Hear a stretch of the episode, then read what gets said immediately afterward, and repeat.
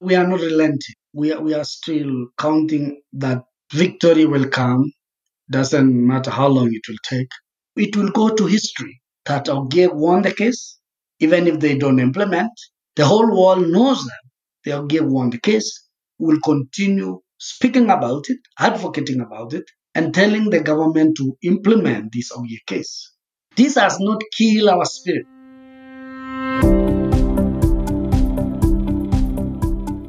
Welcome back to the Rethinking Development podcast. My name is Safa and I'm your host. Thank you for joining me as we speak with and learn from practitioners of all career stages and organizational affiliations around the world.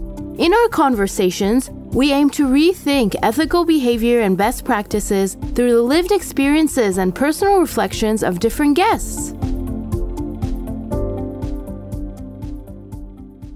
Today, I have the pleasure of being joined by Daniel Kobei. Daniel is the founder and executive director of the Ogiek People's Development Program, which is a Kenyan NGO working to secure human and land rights for the indigenous Ogiek community, as well as other indigenous peoples across Kenya and Africa. Daniel represents Indigenous peoples under the umbrella of the International Indigenous Forum for Biodiversity and the Collaborative Partnership for Wildlife Management set by the Convention of Biological Diversity.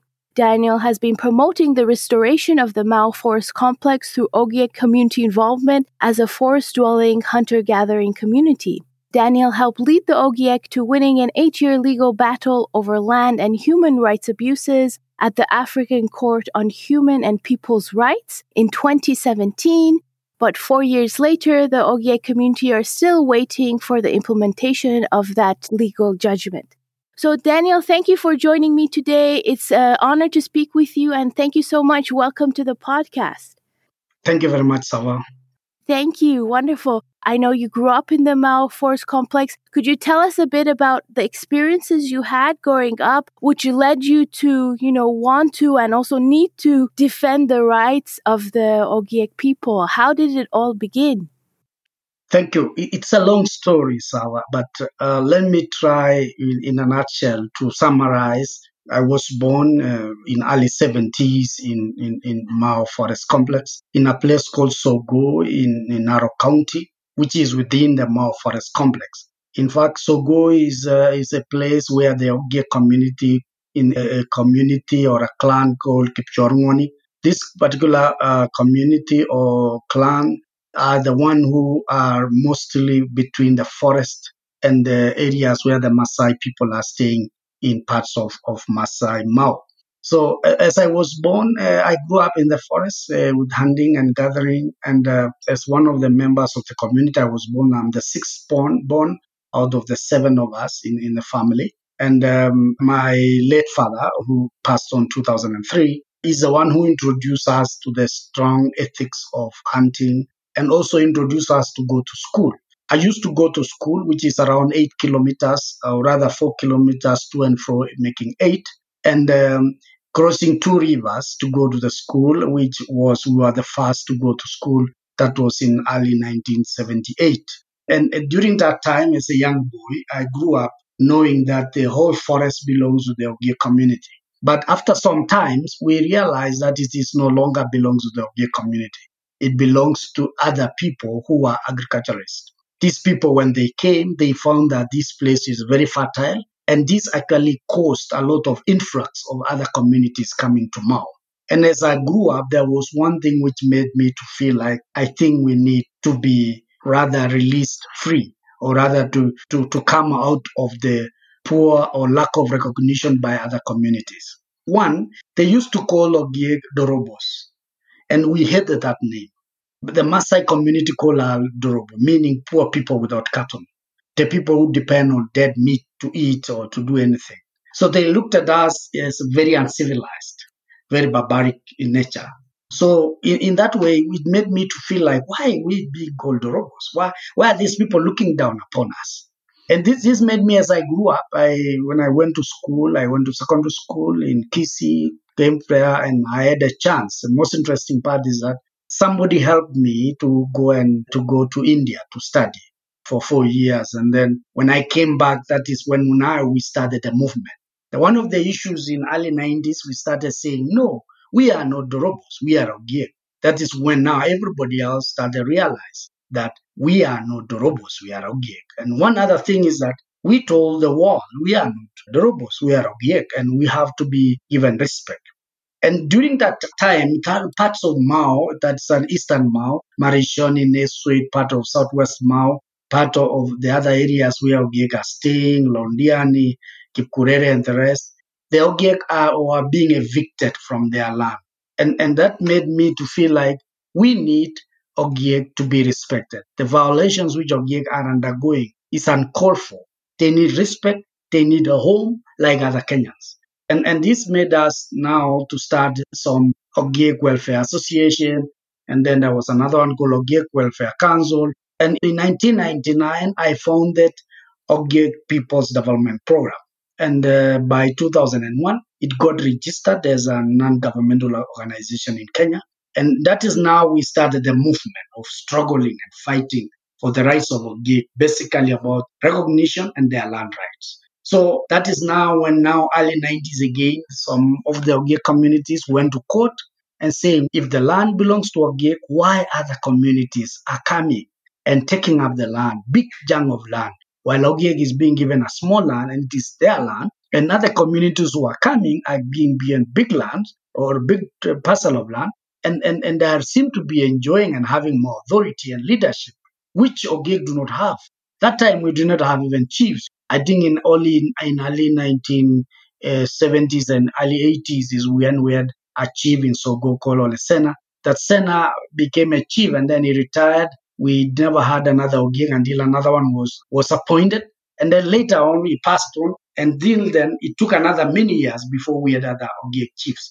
But for for for the political wing, the Ogiek have never had a chance. They have had only nominated MCAs. Recently, we had one who became a senator, nominated senator, but is being thrown out again because of political inclinations. Thank you for sharing that that trajectory. So, in terms of the historical context of, as you say, this journey from the 70s, 80s, 90s, starting the movement, maybe it would be helpful for the listeners just a little bit. Could you maybe share also about how the colonial impacts have resonated through the years in terms of the the evictions that are happening, or you know how indigenous communities are being treated? I can say the troubles we have now originated from the colonial times because the Ogiek community were being taken as it is a small minority indigenous community. And they felt that these people should not be treated like other communities, but they should be treated like second-hand people who should be actually assimilated to the Kalenjin, to the Maasai, or to the Kikuyu community. And, and actually, in early 1933 and uh, early 40s, they were told they should go to a place called Bomet, where they could be actually assimilated to the Kipsigis community. Some of them in the process were thrown there, but in the in, in, in the process they came back to Mau because they died of dysentery, other very terrible diseases in tropical area areas because they were a bit dry areas and they were in a colder environment and they went to hot environment and many of them died because of the diseases. And this made many of the community to come back to Mau. And they were not given reserves or areas like the Maasai were given their areas in, in, in, in Narok, in Kajiado. The Kikuyus were given in Kiambu, and the Nyeri, Muranga, and other areas. The Luos were given in Siaya, uh, Migori, uh, Kisumu, Kisumu, and other areas. The Kipsigis were given in Bomet, in Kericho. The Tugens every in Baringo. And all the other communities got a chance of land after the colonial government or the distribution after 1963. They got a chance in their homes and they were given their lands, but the Ogiek were not given their lands. Instead, they continued being told you should be part of these other communities. One of the main reasons was that they were in the so-called White Highlands, where we have Egerton University, we have other, other very important areas in this country.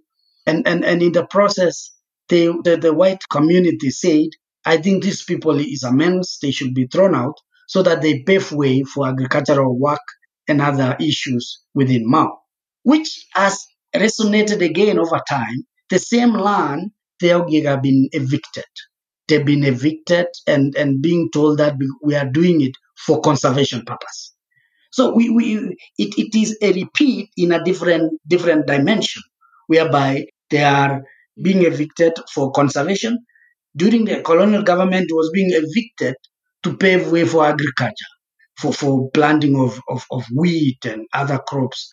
And then during even the earlier 80s and 90s, they were also having what we call tea plantation, what we call tea zones, where they wanted big men and women in this country were amassing uh, massive land for, for planting tea and other crops in the expense of the Ogiek community. So, so this setup uh, uh, has been a repeat, mm-hmm. and, and this violation has been a repeat. And actually, as we were doing even before we went to the African Court or African Commission, there's been a mass, we, we conducted a lot of research, and it became very clear that the were massively violated by both the colonial and the post-colonial government, and even the current uh, government, sorry to say, because they have delayed, even after us winning the court, they could still cannot implement the case for the last four years.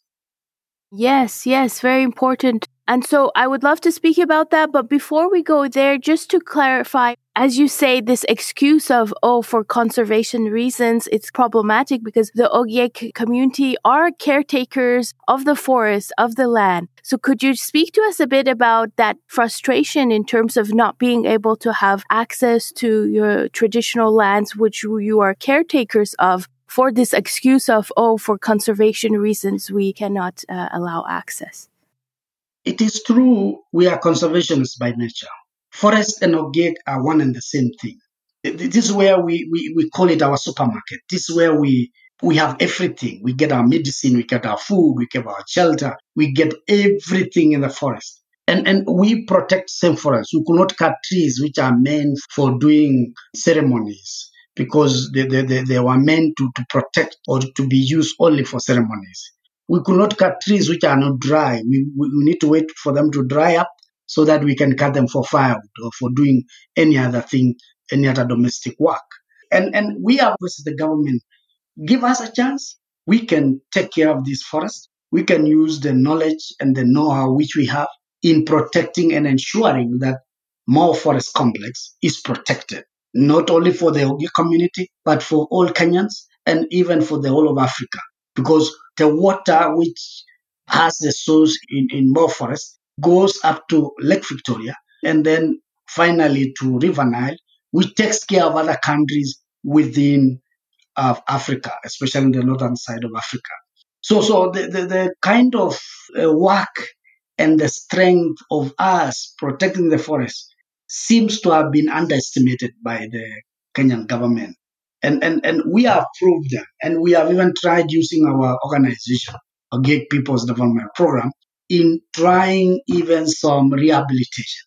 And we have done over 200 acres in Kiptunga and some parts of uh, Kiptungwa and, and, um, and, and part of Nesuit, where we have already rehabilitation centers for, for forests to prove that we plant indigenous trees where we can have bees getting pollen for the sake of honey because there have been a deterioration in, in honey production for the last some over 20 years now. There's been a big decline because people have gone into either spraying or doing a lot of using a lot of drugs, chemicals in the plants, which I'm not a scientist in nature. I, I think it interferes with, with the with the number of bees and dying of bees, and you know what bees can do for generations of, of for humankind.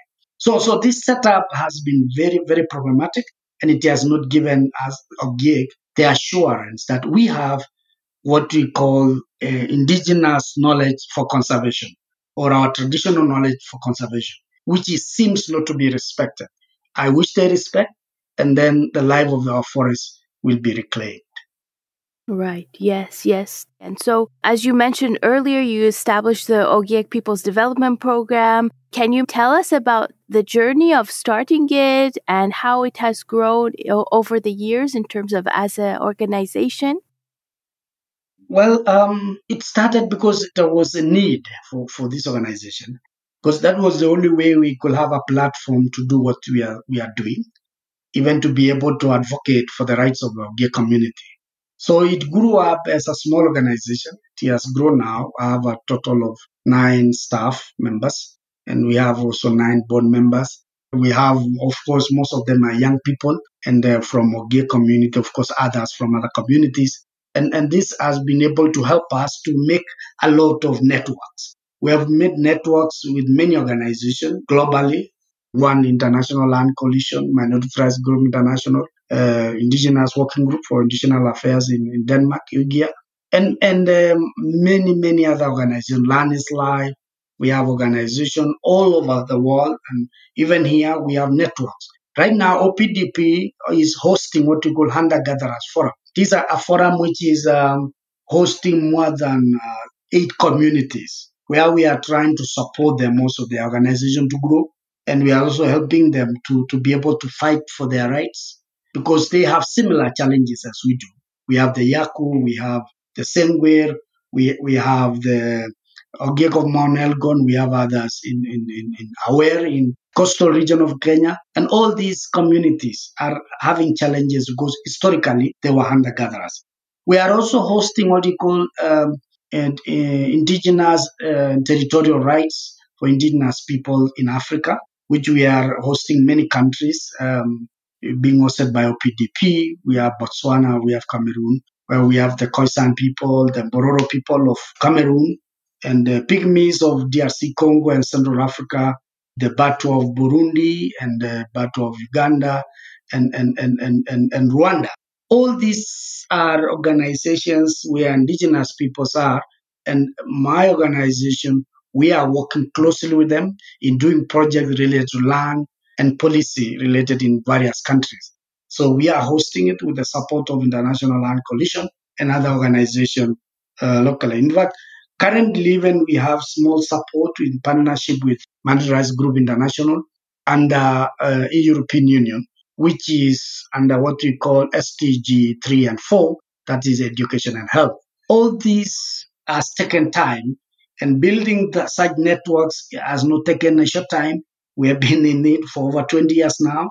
Actually, this I think this will be our 20th year um, since uh, we started OPDP. So this is a very strong and now more reliable organization helping and supporting not only our Ogiek community but other communities in Africa and in Kenya.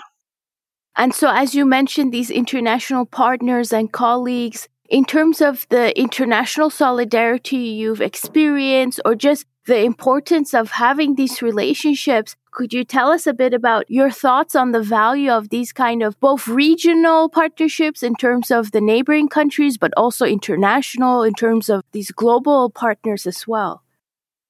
Excellent. Actually, most of them, they have been helping us advocating for the rights of the Ogiek. That the Ogiek should have their right after winning the case. They should be given back their land in Mau, especially those who have been evicted. Not all of them, of course, but those who have been evicted to get back their land, their ancestral land. And, and, and also when we have been meeting in the African Commission on Human and People's Rights in the Gambia, Banjul, the Gambia, we usually share our thoughts together.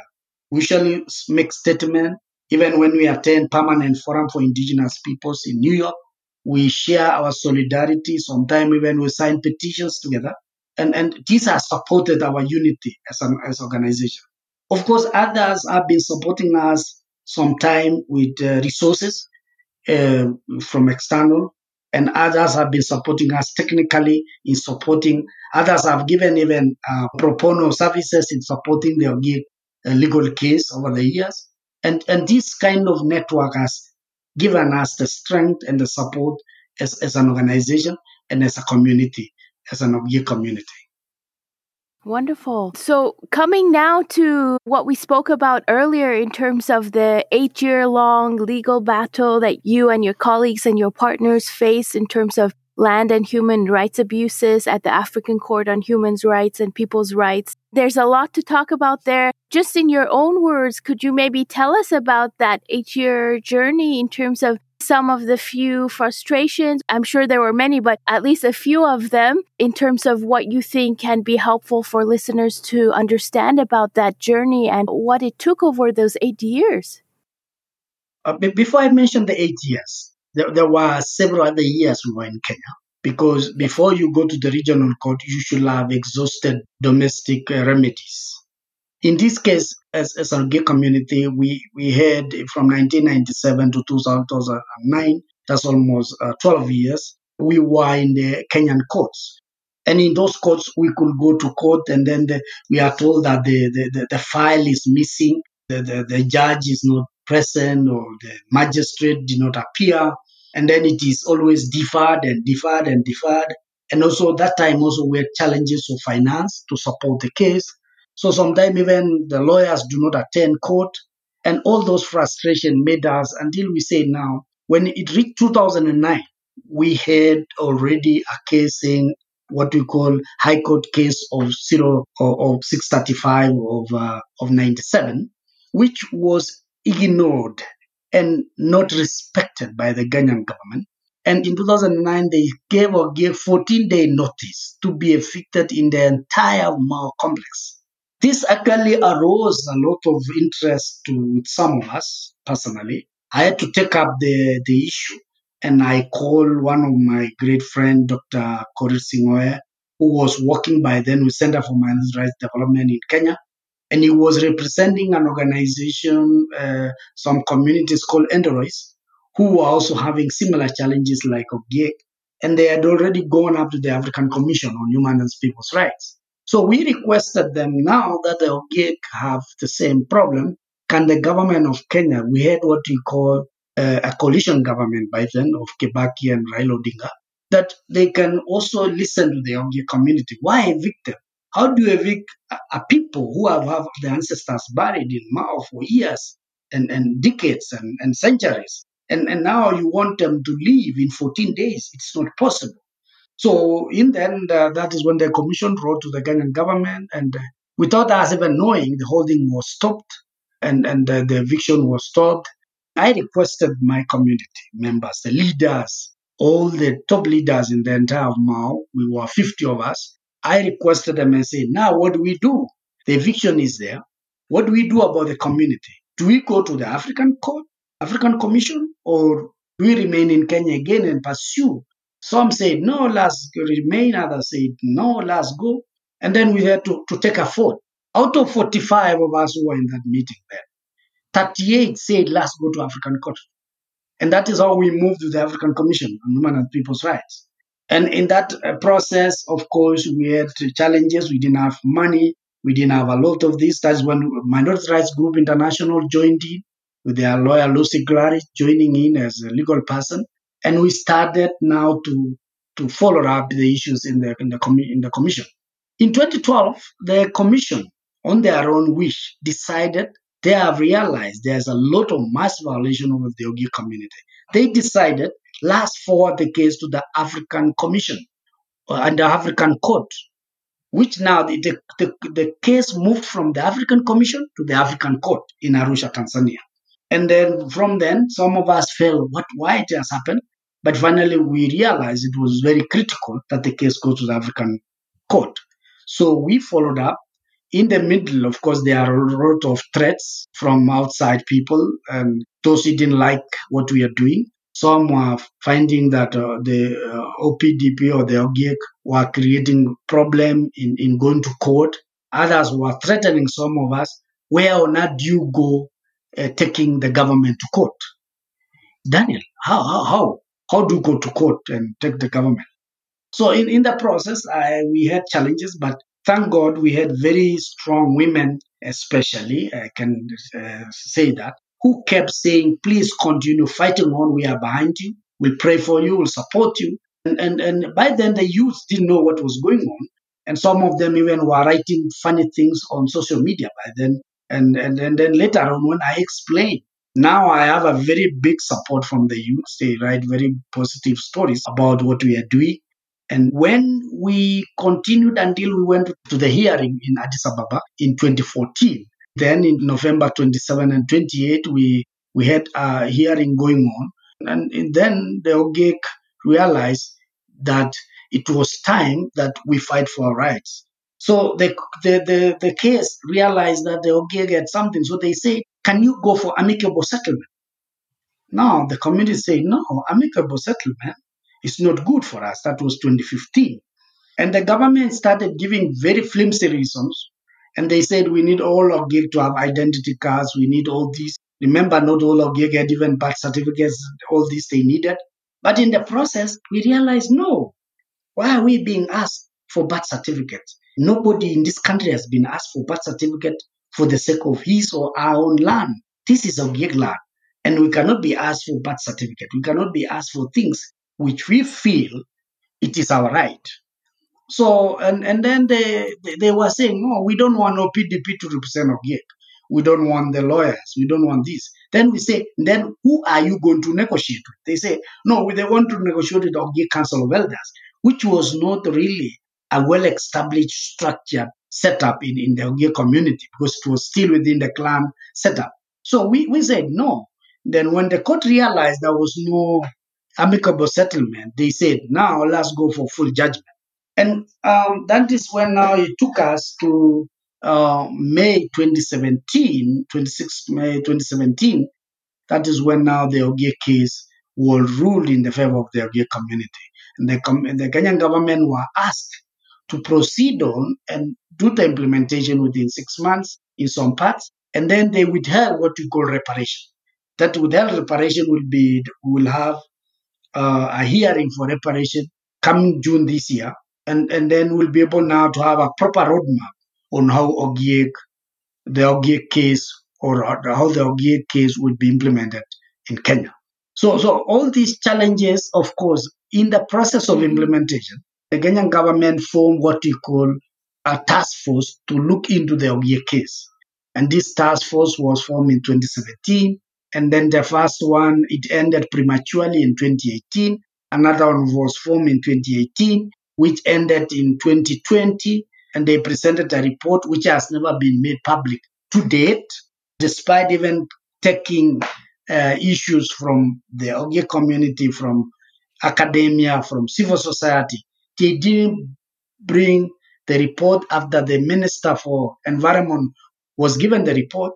He has never made the report into public. And we are still waiting. We have requested. We want to know what the government has already indicated as far as implementation of the Ogiek case is concerned. In the process of this, some of us as human rights defenders and people, we have received several threats from land grabbers, from the people who who took Ogiek land.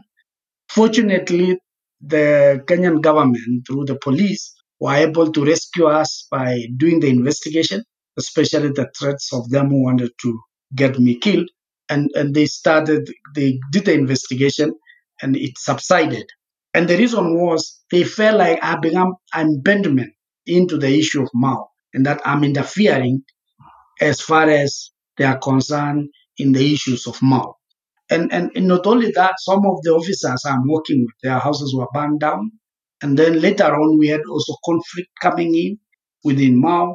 The government were trying to evict people that this part of where you are is uh, a conservation area, that we should wait for the government to implement the Ogiek case. This has created all this. And then you cannot also miss, there have been also a group, uh, a splinter group within the Ogiek community, unfortunately, who felt that uh, this case is delaying so much, they want a shortcut and they thought they should work closely with the government to get this implemented. And, and they are there, and they have become even uh, more or less like betraying the, the, the leadership of Ogiek community for their own gains, which is, to us, it is normal, but we the, the struggle continues.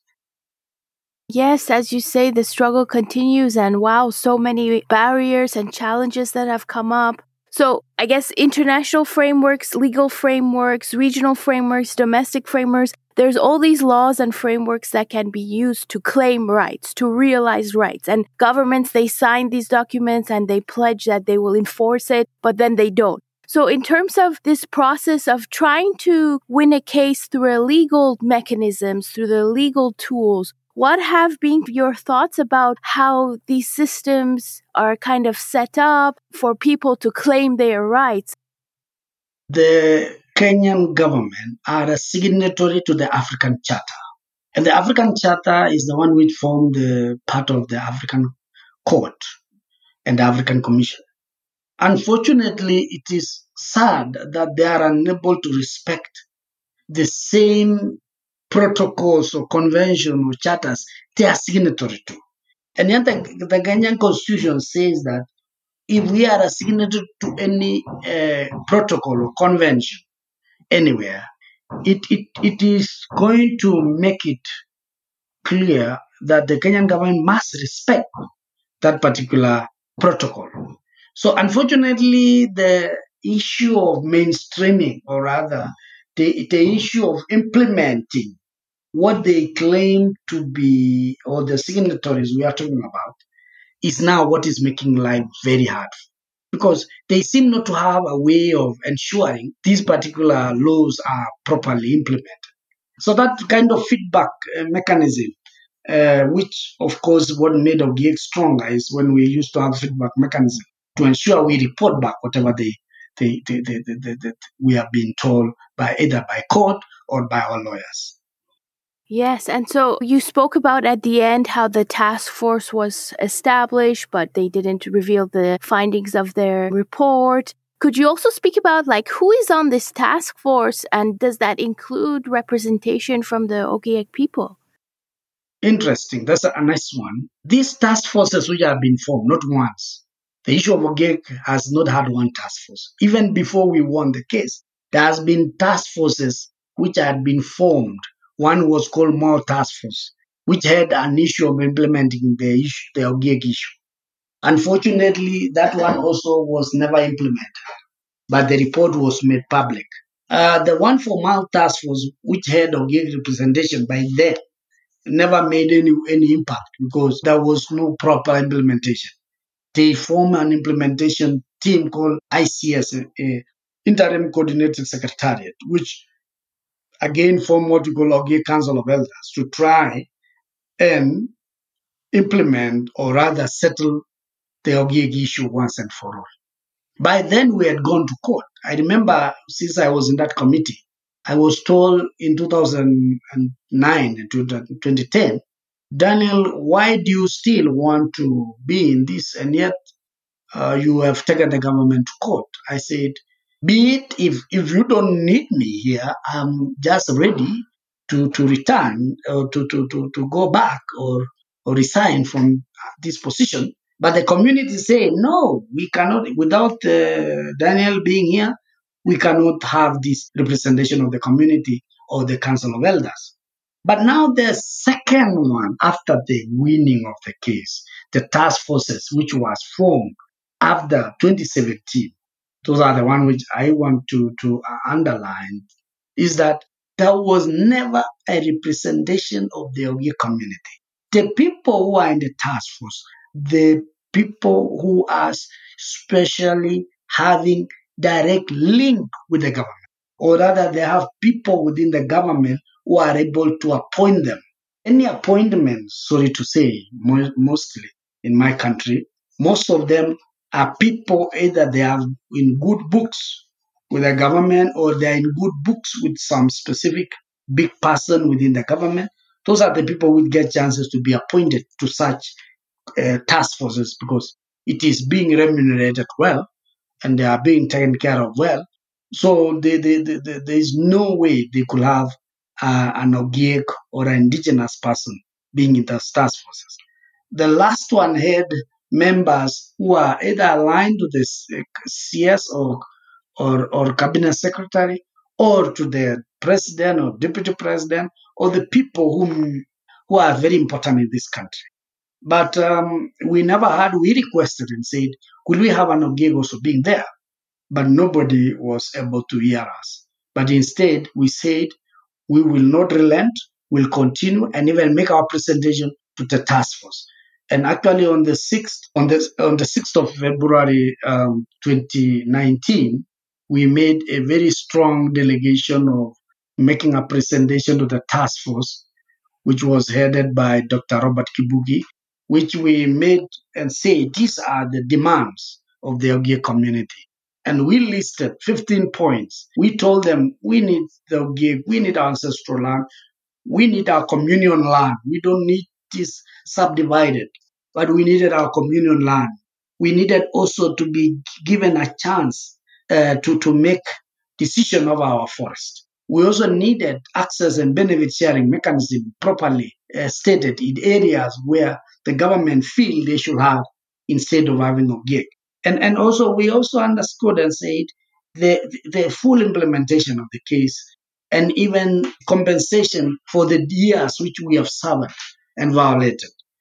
And, and even we should have a monument to, to, to really show that the, the government have to, to give Ogiek an apology for the many years they have suffered uh, being evicted, being thrown out, some of them missing school because the schools were closed down.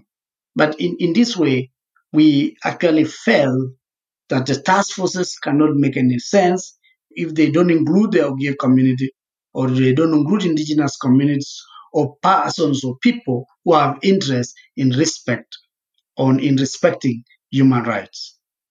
Right. So, in terms of, as you mentioned, what reparations would look like for you, uh, very important to share that. But also, this point that this was the first Indigenous people's rights issue to be handled by the African court. So, it sets a precedence, right? Exactly. Yes, it's also very important that way. And so, as we have been talking about to date, it hasn't been implemented. So, what are your feelings at this stage of the process? How are you feeling? You know, as you mentioned, it's been 20 years since you established the Ogiek People's Development Program and four years since the ruling. Like, what are the things you are concerned with right now, and what are your hopes for the next steps? Well, one thing that we are not relenting. We are, we are still counting that victory will come, doesn't matter how long it will take. We also feel you can never shelve the rights of individuals whose whose rights are being violated. And yet it has been declared that Ogiek are the indigenous peoples of Kenya. This Ogiek case of 006 of stroke 12 of the African Commission on Human and People's Rights in the African Court is one and being the first ever case to be had by the African court, which talks about communities.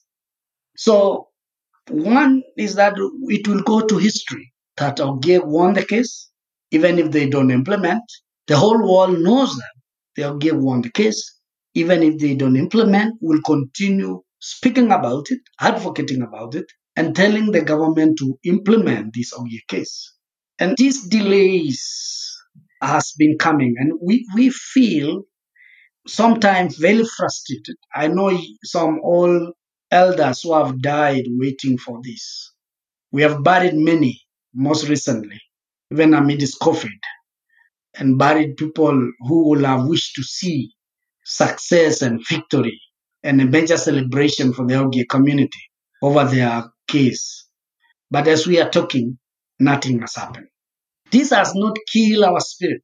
I remember when we meet and we make a celebration on 26th May of every year, we commemorate the win of this case by telling the Kenyan government and the world, please let the Ogiek have their rights and let them enjoy what is theirs.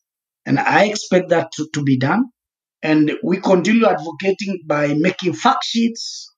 We are making videos trying to tell the world. We make statements everywhere telling the world that the Ogiek needs their rights.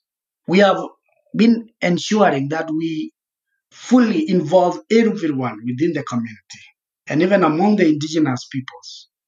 We send signals to tell them we want the case, yes. Our case has not been implemented. We need it implemented. So advocacy is still on. We are not relenting. We want to ensure it happens. Wonderful. Yes. You know, earlier you mentioned being in New York at the UN tribunal or the UN meetings. In thinking about the role of the UN in terms of kind of being a place that demands accountability or sets standards and principles, What have been your, your thoughts about the role that this kind of international organizations can play or have played? Have you ever been disappointed by maybe the limits to their power and influence or their role in the situation in terms of the international aspect of yes. this? I've been uh, many times disappointed, but uh, in other times, I'm also happy that I'm able to make statement. But to me, some of these negotiated agreements, which have no penalties or other, there's nothing they can do to a country like Kenya, who unfortunately are not even signatory to, to, the UNDRIP. But still, they send a member of the government to be a member of the permanent forum, a, a, a forum they don't believe in and yet they have a representation. And uh, one only success, which of course I cannot say 100% that these are only places you make your statement. Sometimes they make it known on, on media or public uh, media, but they never change or rather influence Kenya in any way to do what Kenya doesn't want to do. The only issue which we we are fortunate about is There was a visit by special rapporteur some years back called Stavenhagen came to Kenya. I'm told it's late now. And he took the, the situation. He visited even our office. It was still new then. And even went to the community and he saw for himself. So the special rapporteur was able to take back the information back to the UN. But I don't know what happened after that, whether the government are being told to do it, but uh, the impact is very minimal. It's only that there are avenues to advocate for the issues facing the, the community. For instance, we have we also have whenever there are threats, we get a chance to write our our, our issues to the to the indigenous uh, organizations or indigenous mechanisms, and special rapporteur in charge of defenders uh, against those who are struggling and those special rapporteur in charge of indigenous peoples. All these things are there. But I said like just African Court or African Commission, they still not seems they don't have a very powerful mechanism or way to push the Kenyan government. Apart from writing letters telling the Kenyan government, please do this. But sometimes if they don't comply, we, we don't know what next. Yes, yes, it's very um, frustrating and challenging. Earlier, we spoke a little bit about climate change and conservation. Is that a big worry for you in terms of the crisis of climate change and the impact that it's having on the Mau forest, but also just generally in the world in Kenya? And what have been kind of your thoughts around the effects that will have on your homeland, on your community? Yes, uh, climate change is it's a global issue and it is affecting all of us in, in different ways.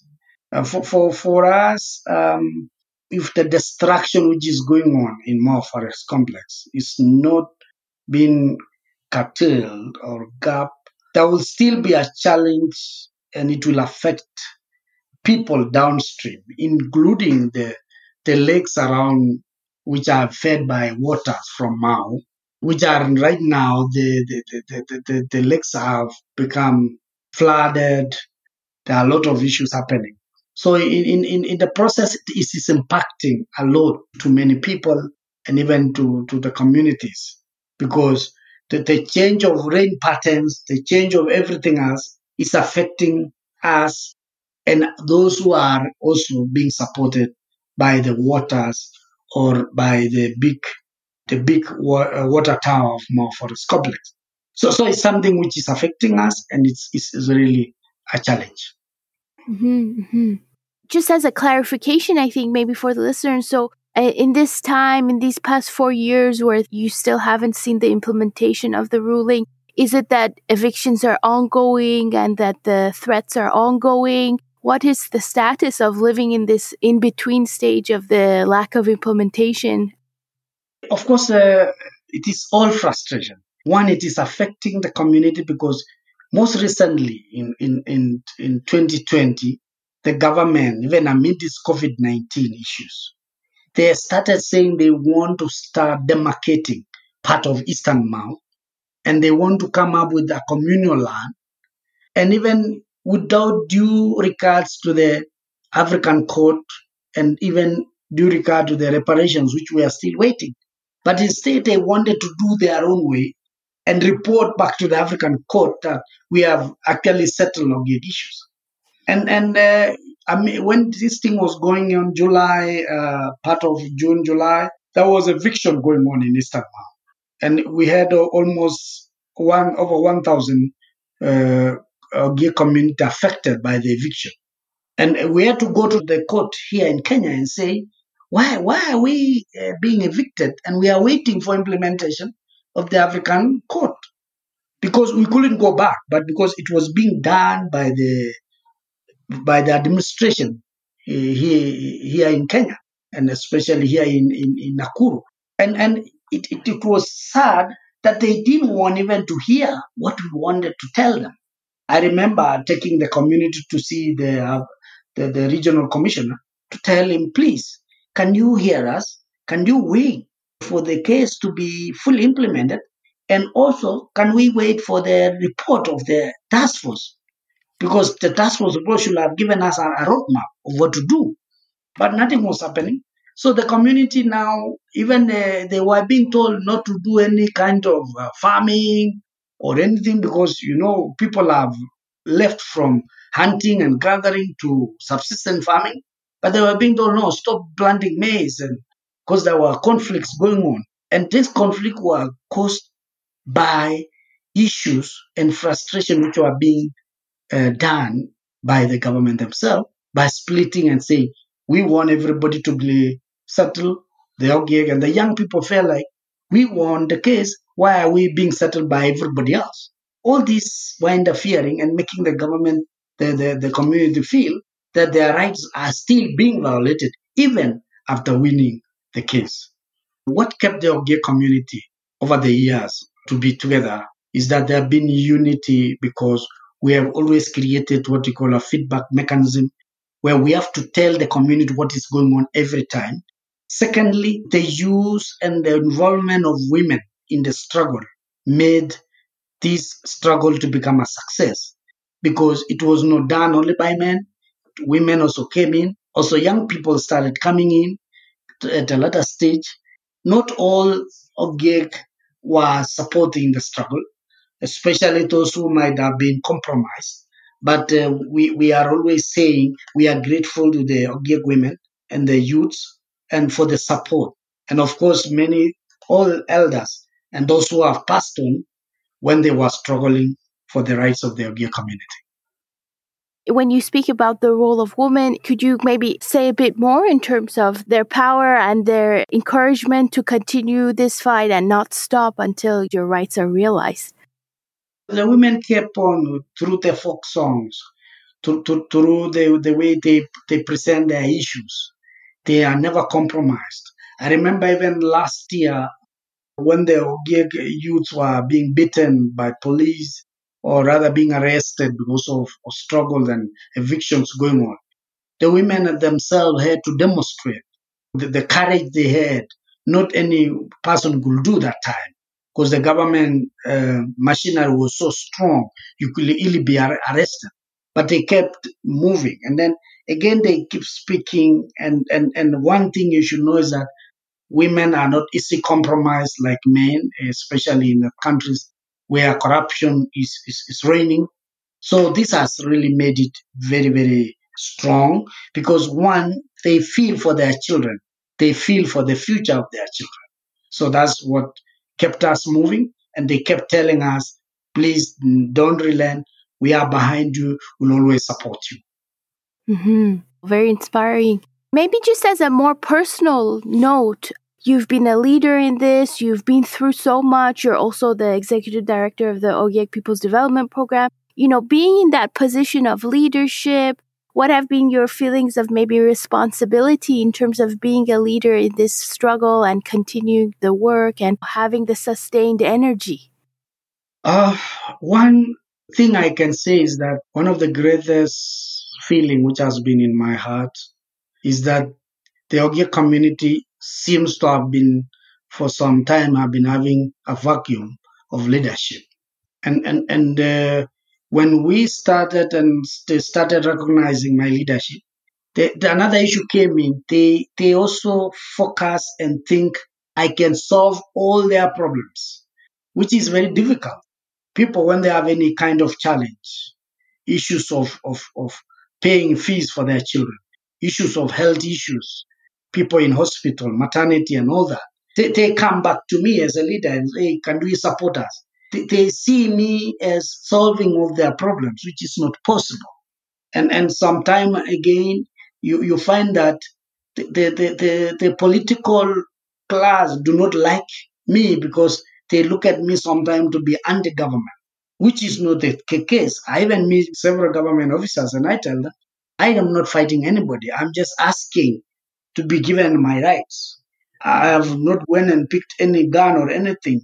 I've only been asking, can we have Ogiek get their rights? And, and, and, and in this case, you are, you are bogged down with issues.